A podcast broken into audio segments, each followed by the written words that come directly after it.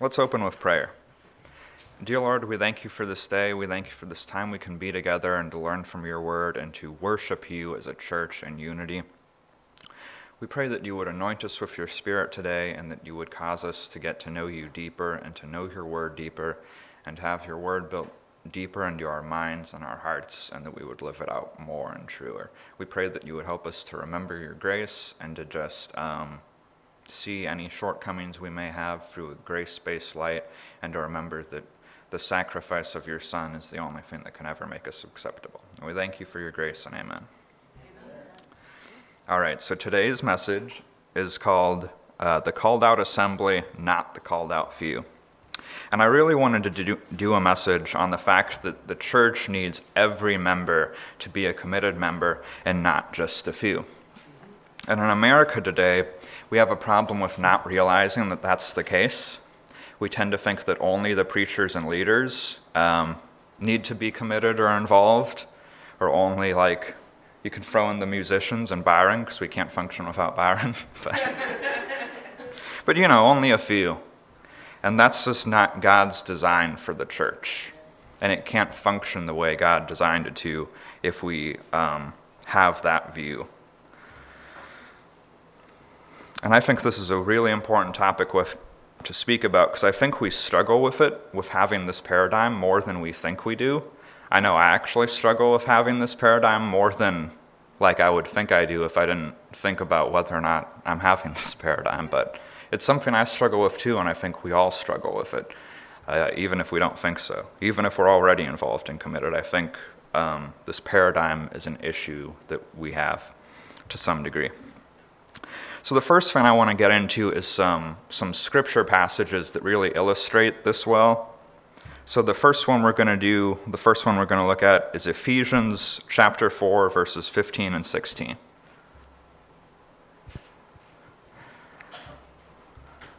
Ephesians 4 15 through 16. Rather, speaking the truth in love, we are to grow up in every way into Him who is the head, into Christ, from whom the whole body, joined and held together by every joint with which it is equipped, when each part is working properly, makes the body grow so that it builds itself up in love. I think this one is very specific and to the point, which is why I made it the first verse um, for this. I'm going to read it in a few other translations that I have here. Um, in the NASB, it goes, But speaking the truth in love, we are to grow up in all aspects into Him who is the head, even Christ, from whom the whole body, being fitted together by what every joint supplies, not what a few joints supply, according to the proper working of each individual part, causes the growth of the body for the building up of itself in love. I also want to read from the New Living Translation. Instead, we will speak the truth in love, growing in every way more like Christ, who is the head of the body, the church. He makes the whole body fit together perfectly as each part does its own special work. It helps the other parts grow so that the whole body is healthy, growing, and full of love. I think that's pretty specific. Like in America, we, we just don't get that it's each and every part. But God doesn't design a body with some parts that aren't important to that body. Every part of the body is important. Uh, the next verse, can we take a look at 1 Corinthians 12, uh, verses 14 through 26? For the body does not consist of one member, but of many. If the foot should say, Because I am not a hand, I do not belong to the body, that would not make any, any less the part of the body. And if the ear should say, Because I am not an eye, I do not belong to the body, that would not make it any less a part of the body. If the whole body were an eye, where would be the sense of hearing? If the whole body were an ear, where would be the sense of smell? But as it is, God arranged the members in the body, each of them, each one of them, as he chose. If all were a single member, where would the body be? As it is, There are many parts, yet one body. The eye cannot say to the hand, I have no need of you, nor again the head to the feet, I have no need of you.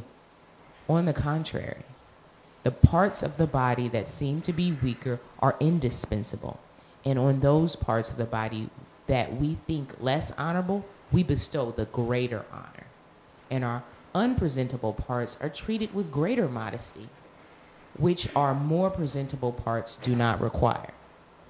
But God has so composed the body, giving greater honor to the part that lacked it, that there may be no division in the body, but that the members may have the same care for one another. If one member suffers, all suffer together. If one member is honored, all rejoice together. I really want to focus on verses 16 through 18, uh, where it says, And if the ear should say, Because I'm not an eye, I don't belong to the body. And, um, you know, if the whole body were an eye, where would the sense of hearing be? And if the whole body were an ear, where would be the sense of smell? And I think um, we have trouble undermining our own gifts and our own place in the church that God has given us. We tend to think, because I'm not an eye, um, you know, I'm not very good at this. What am I going to do in the church? They don't really need me. They have the few important people that they have. And uh, that's a real problem that we think that way. But that's something each of us struggles with. But God will give us grace for that if we seek it. Uh, can we also take a look at Romans chapter 12, verses 4 through 8? For as in one body we have many members, and the members do not all have the same function, so we, though many, are one body in Christ, and individually members of one another, having gifts that differ according to the grace given to us. Let us use them. If prophecy, in proportion to our faith, if service, in our serving. The one who teaches, in his teaching, the one who exhorts, in his exhortation, the one who contributes, in generosity, the one who leads, with zeal, the one who does acts of mercy with cheerfulness. So, with this passage and the next passage we're going to look at, I really want to explain how it's it's a command very clearly in God's word that each member of the body contribute to the body.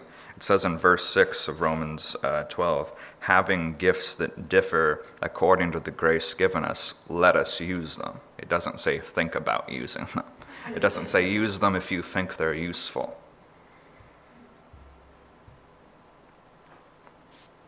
Can we also take a look at uh, 1 Peter chapter 4, verse 10? As each has received a gift, use it to serve one another as good stewards of God's varied grace. It doesn't say if you have received a gift, use it to serve one another. It says as each has received a gift use it to serve one another. And lastly, can we take a look at um, Ephesians chapter 4, verses 11 through 12? And he gave the apostles, the prophets, the evangelists, the shepherds, and teachers to equip the saints for the work of ministry, for building up the body of Christ. I think that one's really important. And um, so, in this part of Ephesians 4, Paul's listing, listing um, a type of spiritual gifts he gave to the church and giving them leaders. But um, like it kind of talks about the purpose of leaders here. Verse 12 is something we don't always think about. God gave um, the apostles, the prophets, evangelists, shepherds, and teachers for the purpose of equipping the saints for the work of the ministry. He didn't give the apostles, prophets, evangelists, shepherds, and teachers so that they could do the work of the ministry by themselves. It says very explicitly to equip the saints for the work of the ministry. The work of the ministry is the saints' work, not the work of a few. It's the work of the entire body. It's what God designed his body to do.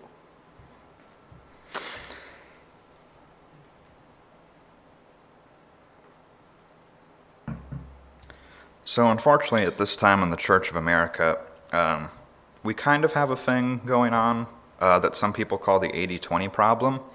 Some re- researchers would say that 20% of the people in the church do about 80% of the work, And uh, if that's the case, that would mean the majority of the church isn't doing much of the work. And according to God's design, that's a problem.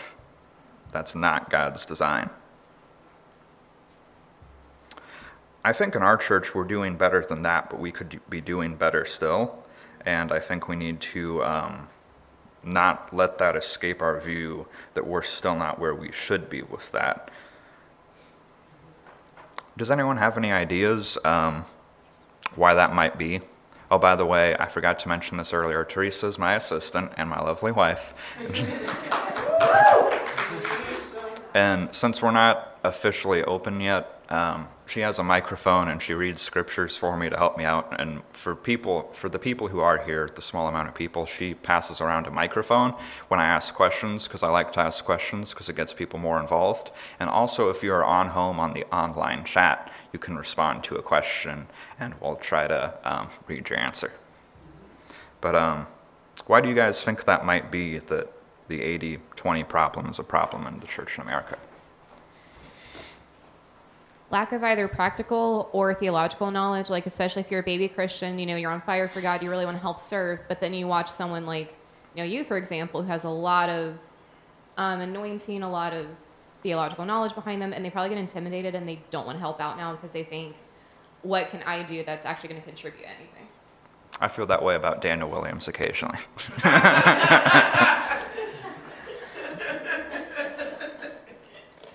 We all struggle with it, but we all need to do better.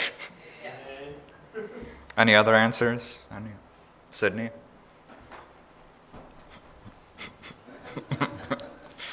well, there's two thoughts that come to my mind. That one that's more general, one that I, have struggled with personally, is that um, our culture tends to favor individualism over communalism. So I think there's an element where sometimes we are trapped in our own agents, therefore we don't really see ourselves part of a greater context of the church.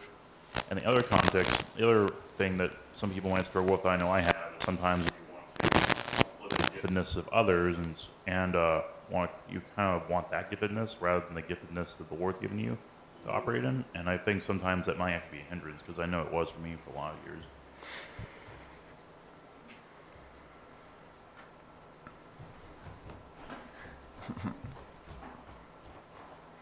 I think it's also based on the fear of man aspect because mm-hmm. apart from Christ, you have this fear that though you have a certain gift and talent, you don't want to express it and you don't want to put into practice that others may see your good works, as Matthew talked about. So it's kind of related to what Sydney said individualism, but at the same time, more of a fear of other people calling you out, like, oh, you're not good at this, or you'll never be equipped for that, even though it's in the mind, not really of what God said. Yep.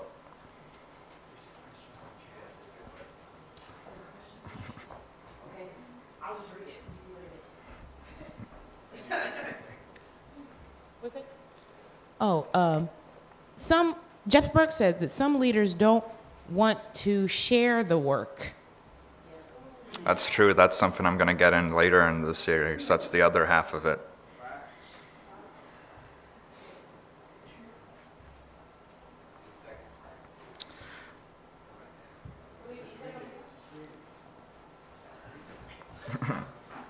All right, this will be the uh, last answer for this said, question. Um, and we have a strong spectator mentality that supports that.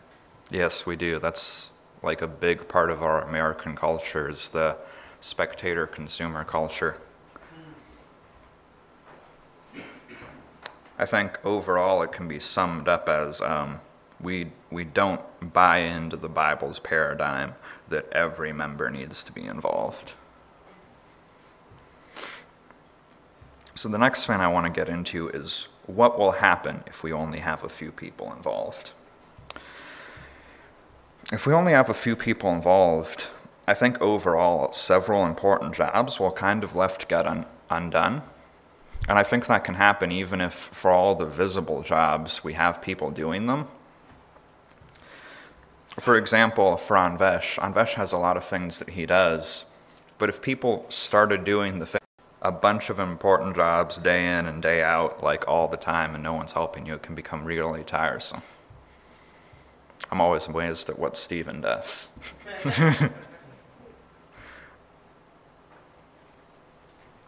Another problem that'll happen with um, only the few doing the work and not the majority is that um, those who aren't helping will be wasting the potential God has given them. Because God has given all of us potential, and um, and it glorifies Him when we use it, and it doesn't glorify Him when we don't. He doesn't give us gifts to waste or talents to bury. He gives us gifts to use. We don't need to be afraid of misusing our talents in the sense that we should just be, oh, I'm supposed to use it, but I'm really scared and I kind of want to bury it. It can be easy to have that sense, but we need to understand that God is more gracious than that. And even if we make mistakes using our gifts, it's better, you know, to try and make some mistakes and get better than to just not try. And God is gracious. I think overall, if only a few people in the church, if only the few are doing the work, we, the church won't succeed at the mission God designed it to succeed at. And since it's God's church, God will cause, um, I believe, the church to overcome this problem. But we still need to do work. We still need to work at it by His grace and by His empowerment to get over the problem that we have, where not the majority contribute a lot in America. The next thing I want to look at is what would happen if everyone was fully committed? How different would it be? I think if, um, if all the members in a given church were fully committed and fully see, contributing, um, we'd be getting a lot done. Like any church would be getting a lot done. More than they think they would, more than they currently see. Like, even for us, there's ministries that we could do or that we would like to do, but we're not doing now because we don't currently have the resources. But um, the more people that contribute time and uh, resources, the more resources we have. Another f- benefit, if everyone was fully contributing, um, burden would be more evenly spread out. And also, I think having that happen leads to a greater sense of unity and of community that we're all helping each other and we all um, understand when each other is getting burdened and we all help each other in that. I think we would all have a greater sense of satisfaction. So I've struggled, I used to struggle with depression frequently, but a lot of why I struggled with depression was I didn't have anything I was working toward. And there's nothing quite as satisfying as having a goal and a community of other Christians that you're working toward. It's, I think it's one of the most satisfying things ever. And like, I think it's a cause of depression when people don't have something to work towards. God didn't design us to not have something big to work towards. I recently graduated college, and now that I kind of don't have such a big goal to work towards. Occasionally, I'm like, well, what should I do with my time? but, you know, my goal, my purpose for being at this church is to contribute to the advancement of God's kingdom here at Dayton and here in GCF. And we all need to work to find ways to do that because it's not, I'll get into that in a bit later in the message, but it's not always obvious what ways we should help out in. And that can be a big problem. Uh, we'll get to that in a bit.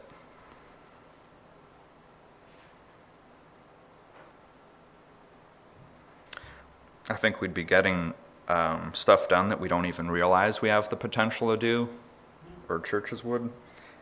And I think overall, if the church as a whole had the majority of its members committed, it would be an awesome and unparalleled spectacle of God's redeeming power and love like nothing else even has the potential to match it. Does anyone else have any ideas or um, things that they think would be good that would come about if the church had more committed members or more involvement?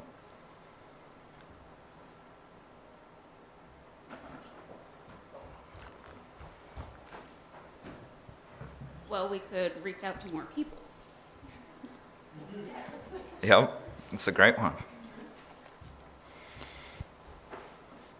We can help the lesser able sorry, we can help the s- Christians who are struggling because there's more people actually willing to help out and make each other stronger as well. Yep.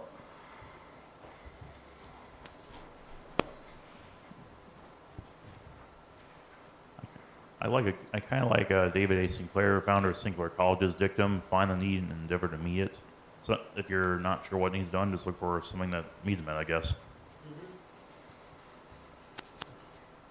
Well, I would say that if we had more hands to the plow consistently, people who are insecure about their giftings would be less insecure about their giftings as they're stepping into their roles. And then the things that people in leadership or the overburdened people, it's not necessarily their gifting, but it to be done, they can give those to the people that it actually is their gift. Yeah. That's a really big one.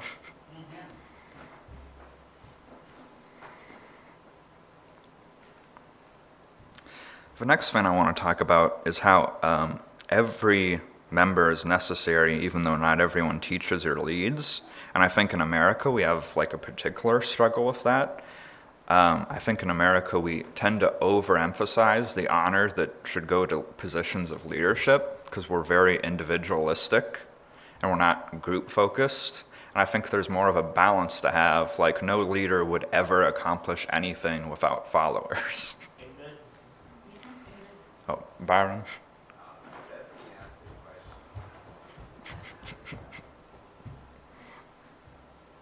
Bethany asked a question What does it look like to treat the weaker parts with modesty? Hmm.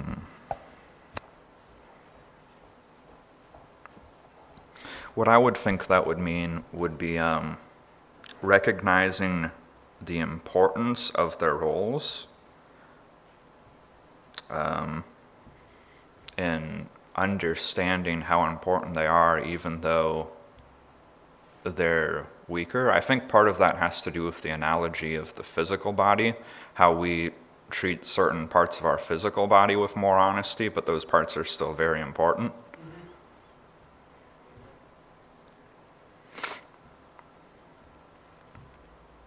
But um, yeah, I think in America we have a problem with overemphasizing the honor that goes to leadership and underemphasizing the honor that goes to um, followers and workers, because nothing would get done if all you had was leaders. I don't think God honors leaders more than he honors people who just do um, background labor. Nowhere in the scripture is that indicated at all.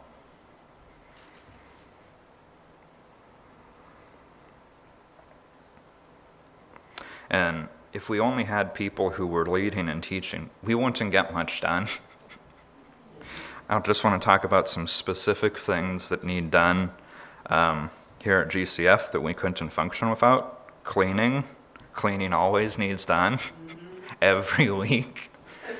And there was a few weeks where it sometimes wasn't getting done and it would become obvious. I need to clean the sound room very badly. it's, yeah.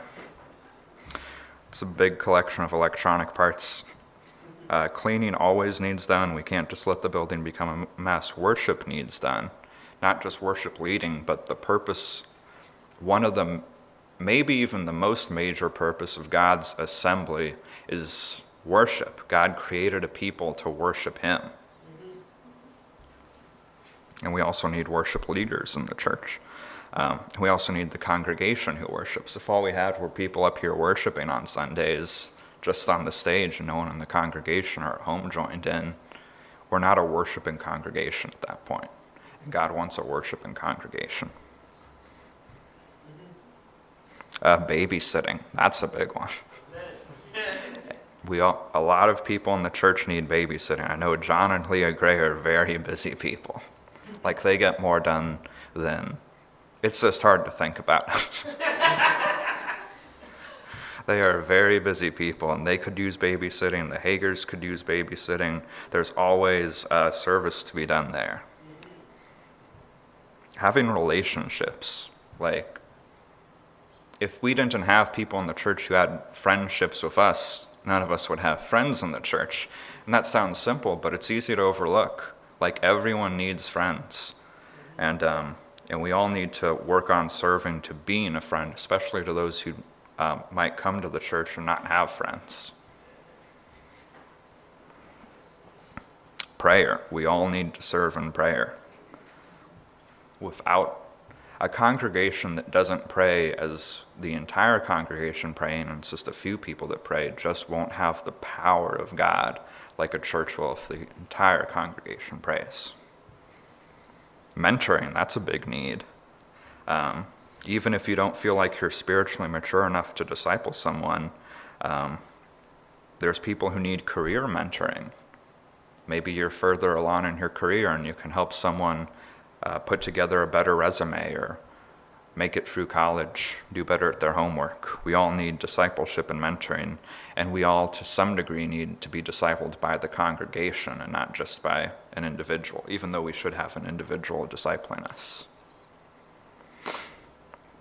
We all need encouragement, and everyone needs to serve and encouraging. Everybody goes through hard times, and you know everyone's going to need someone there to help encourage them. Uh, the church needs IT work done.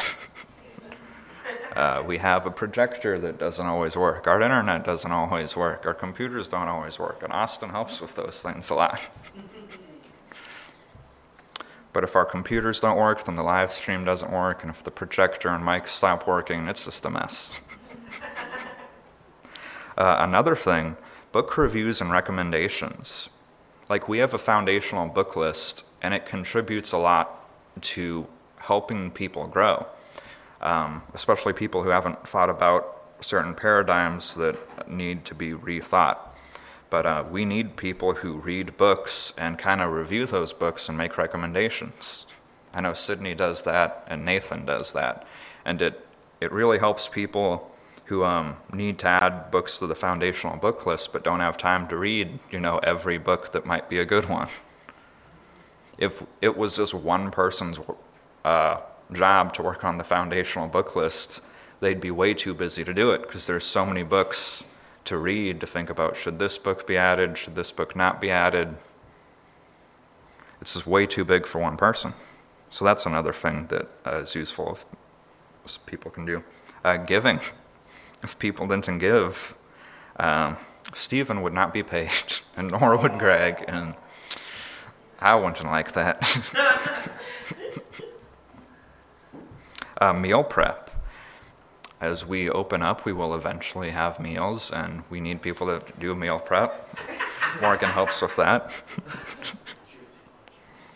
and not just meal prep for the church, like at large at events, but meal prep for individuals, like especially for busy parents or for people who have like someone who's sick and their family. It can be really helpful to bring them a meal. I even things like shopping. The church will eventually run out of toilet paper if we don't buy more. And someone needs to do that. The church has as many needs as any other organization.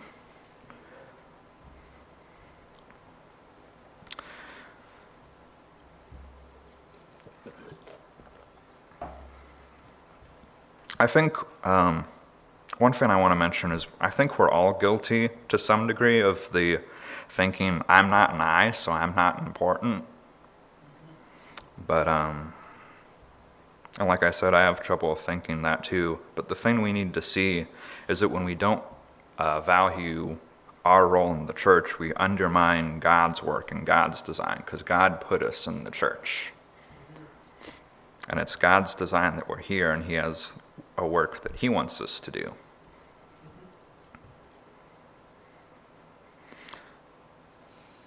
So the next thing I want to mention is there are certain areas that basically anyone, everyone could be involved in, and it would be good that I think if everyone were involved in. Um, anyone can find things to serve in, like practical things.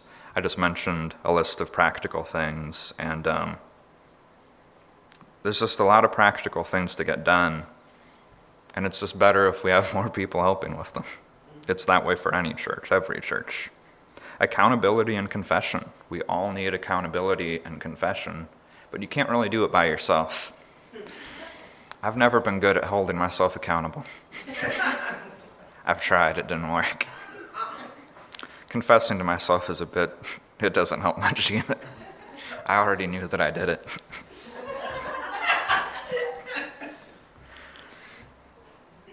Another thing every member needs to be involved in is community. Community can't happen with just a few members, it takes every member to build a community.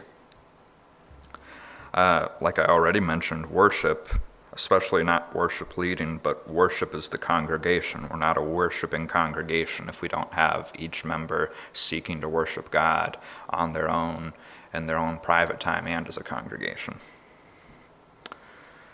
Um, I think another one, each person might have different roles in this, but everyone contributes some way, is evangelism effort.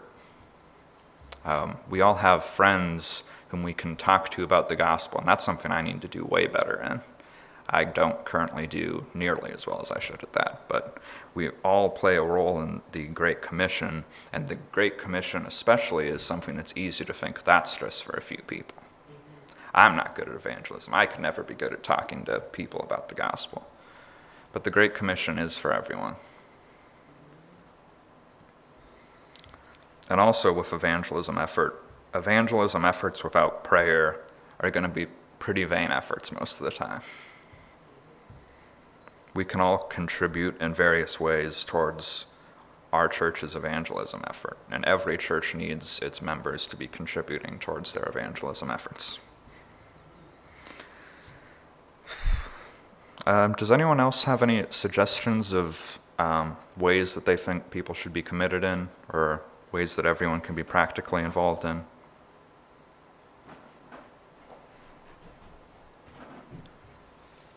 So this just occurred to me, but going back to uh, what you had said, some things that like are keeping people from going forward in their giftings or whatever.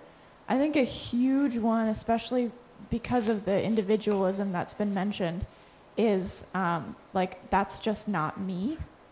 And um, we define ourselves with no regard to what God has called us to. And so, like, um, I, I don't want to, I, I kind of wanted to share two examples if that's okay. Sure. okay.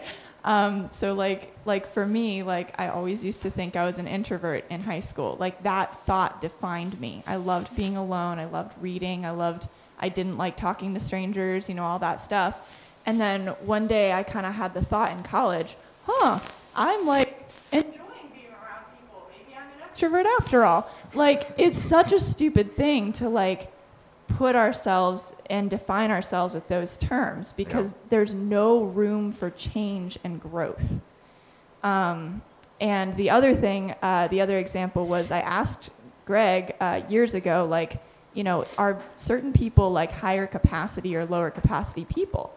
Like, can people, certain people just take more, more on and, and other people not? And Greg was like, well, of course, but you shouldn't let that define anybody. Like, you know, I was like, should I encourage this person to do this and that? The other thing, even if they are considering themselves a low capacity person. And he's like, of course you should. So like, like don't let that define you either. Like, you know, oh, this person must be busy because they have uh, kids and all that stuff. Like, everybody should be involved and not define who they are. So God should do that. Anyway, I'm done.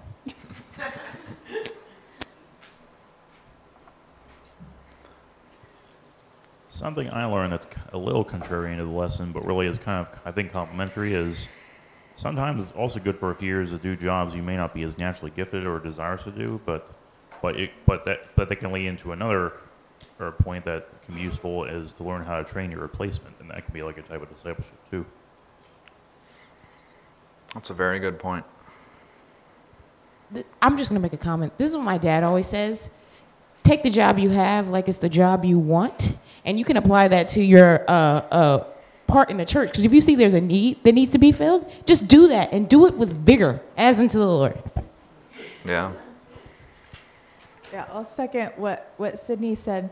Um, uh, but another thing that goes into that is like, uh, we second guess like how much something is needed or like, you know, if we haven't been asked to do something, we're like, well, maybe they don't really want me doing this or, I, I don't know. We have so many, so many doubts and, and questions, but um, this is something you really need to be proactive Yes. with. Uh, you can't just sit around and wait for one of the leaders to say, "Hey, do you want to do this?" Now, in this church, we're pretty good at, at being being pushy about those kinds of things. Uh, but that doesn't mean that there's something that you would be really good at that nobody's asking you to do. And sometimes we just don't know until we ask and we try. And it's perfectly fine if you start doing something and then find out you're terrible at it and someone else will pick it up. Like that's Yep. There's no shame in that. There's no harm in it. I think that's a really important point, and one thing I want to add to that, um, like you, people shouldn't just wait around until they're asked for something, because we can't just constantly be asking everyone to do everything. Um, like usually, if you're asked to do something, it's because it's been undone for a while or it really needs someone else. Like if we're asking someone to do something, it's only because it's extra important that it needs that. But it's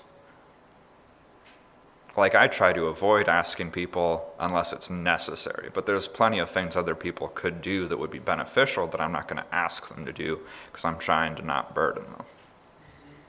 Also, a, a really good sign that you're going to be good at something is if you tend to notice when it hasn't been done or it wasn't done well. Yep. So if that raises alarm bells, you're like, oh, that really wasn't done well this time. Or, wow, I wonder like who dropped the ball on that. That's a pretty good sign that you might be good at doing it. Yep. Uh, so you kind of, I think, back to the original question of like, what are some things that people can all contribute to?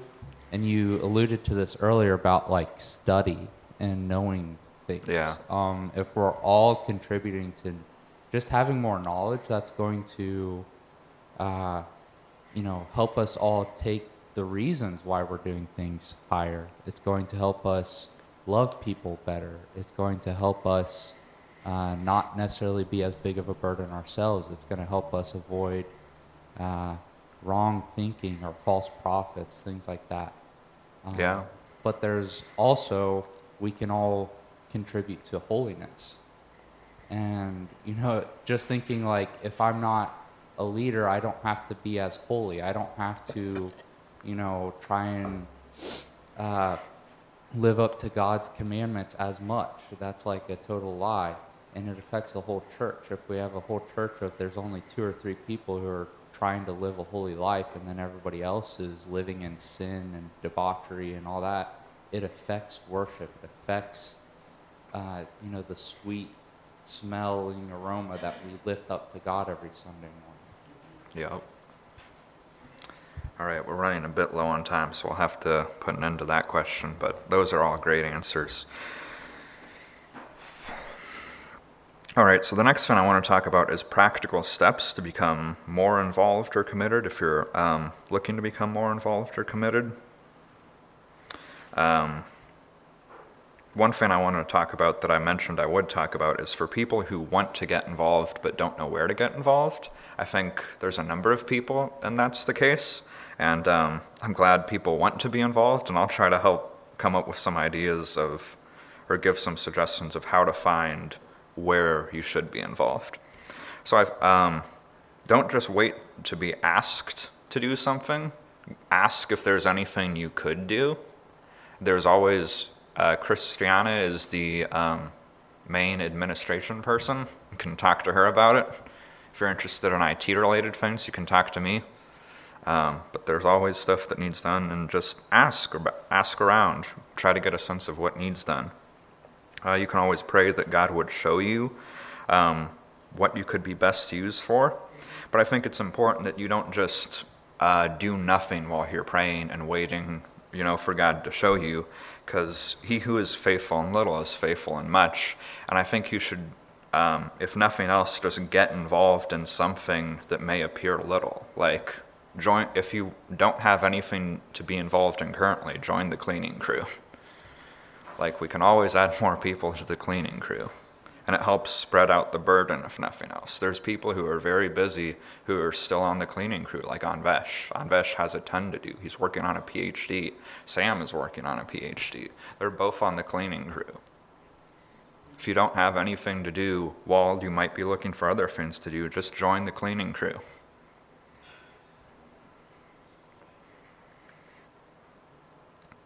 And then the last thing I would recommend is while you're um, getting involved in things in that way, it might be a good idea to consider developing a plan of how you could grow more to be more involved. Because there's some things that you have to grow in before you can um, do.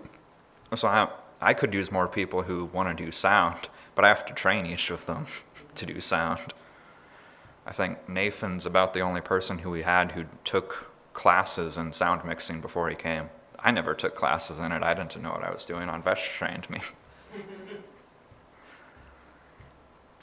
um, so those would be my suggestions for how to find a place to be involved if you're looking to a place to be more involved in. The next thing I want to mention is if you're already committed involved, you still need to hear this message too. Uh, I think one area where I need to think about this better, how everyone needs to be involved, is I need to do better at training others. I need to be more deliberate at training people to be on the sound team. I need to train more people on video stuff and sound stuff because I won't always be here. None of us will always be here. No one lives forever. The church has to go on without us. and the church will um, go out and plant new churches. We're going to need multiple sound people because we're going to have other churches that need their own sound people. I might go to Columbus, but whether I do or not, both Dayton and Columbus will need sound people. And they'll both need cleaning people, and they'll both need people who cook meals, and people who babysit for elders. And, you know, every church has needs that need met. So, for my closing thought, I just want to mention how, just re emphasize if we think we're not important, we're wrong. Everyone has an important role in the church, and we need to not be thinking to ourselves, I'm not an eye, I'm not important, I'm not a foot, I'm not important.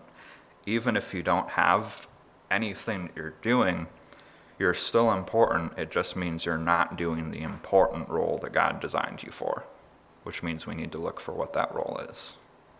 Because everyone in the church has an important role. So, that being said, let's close in prayer. Dear Lord, we thank you for this day. We thank you that we can uh, come to together to worship you. We pray that you would show each of us uh, what your place is for us in the church. And we pray that um, through serving, we would grow deeper into community. We would feel more welcome and grow in our relationships. We pray um, also that you would just help us to see your grace in everything we do. We pray that if we're not serving like we should, that we would uh, not feel condemned about that and not feel like we need to do better to please you. Because our doing better won't please you. Our trusting in your Son pleases you. And then our doing better from a grace based attitude pleases you, but you'd be pleased with us anyways.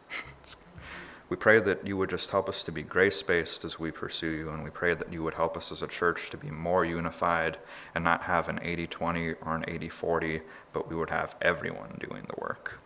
We pray that you would bless us with that. We thank you for your grace. Amen.